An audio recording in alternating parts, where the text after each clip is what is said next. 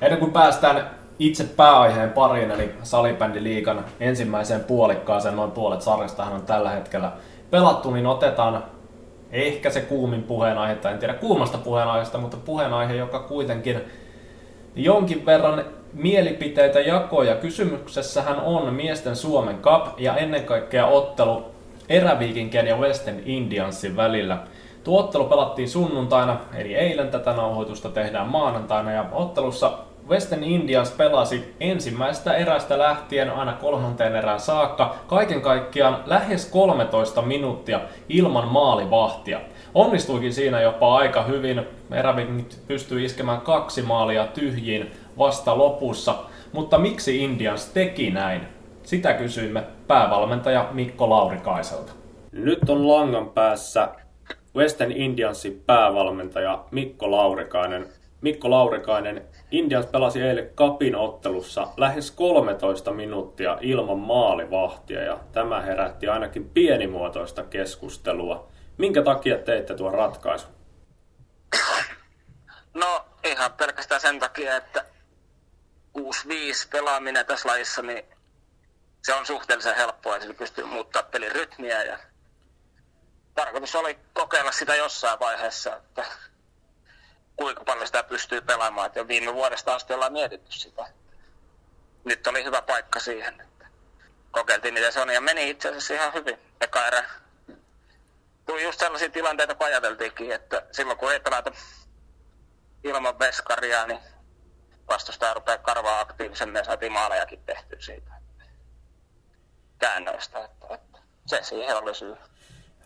Huoltajamme Sebastian Lusenius olit viitannut, että Indias edes halua kapista jatkoon.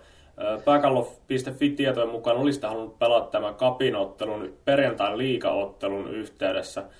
Oliko tämä juurikin, niin kuin sanoit, että haluaisitte treenata 6-5 vai oliko tässä minkälaista niin sanotusti protestihenkeä?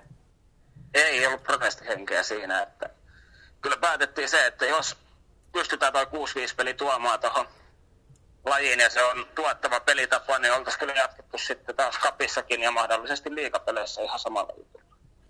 Entä sitten Indiassin puolelta ylipäätään ajatellaan kapin merkitystä teidän joukkoille? Aikaisempina vuosina on jollakin kaudella muista ainakin, että olette lähteneet matkaan niin sanotusti kakkosmiehistöllä, jos tällaista termiä voi käyttää. Onko kap täysin yhdentekevä asia teille? Onko se täydellisesti toisella sijalla, kun verrataan esimerkiksi salibändiliikaan?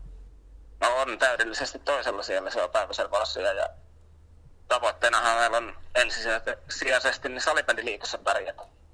Ja kapipelit nyt taas osuu aikamoisen otteluruuhkaan sitten noi seuraavat runkopäivät, mitä siellä on, että, että, että pakko meidän pystyä pienellä rosterilla, kun operoidaan, niin myös säästämään energiaa niissä, ja sen takia haluttiin kokeilla myös tätä juttua, mitä kokeiltiin nyt. Okei. Okay, oltaisiin, oltaisiin jatkettu sillä kyllä, ja oltaisiin, ei, ei niin lähdetty häviämään peliä missään, vaan oltaisiin ollut tyytyväisiä, jos oltaisiin päästy tuolla tyylillä jatkoon. Ja en tiedä, mitä olisi tapahtunut, että jos ei olisi tullut niitä jäähyjä siihen, että kaverihan teki neljästä ensimmäisestä maalista kolme ylivoimalla, että että, että harmi, että jäi nyt kokenematta se nyt, että päästiinkö siitä nyt jatkoa tällä pelillä.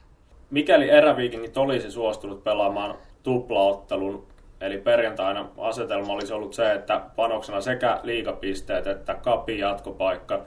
Olisiko pelisysteemi siinä tapauksessa ollut sama vai olisitteko pelannut niin kuin perjantaina pelasitte nyt tuon liikaottelun?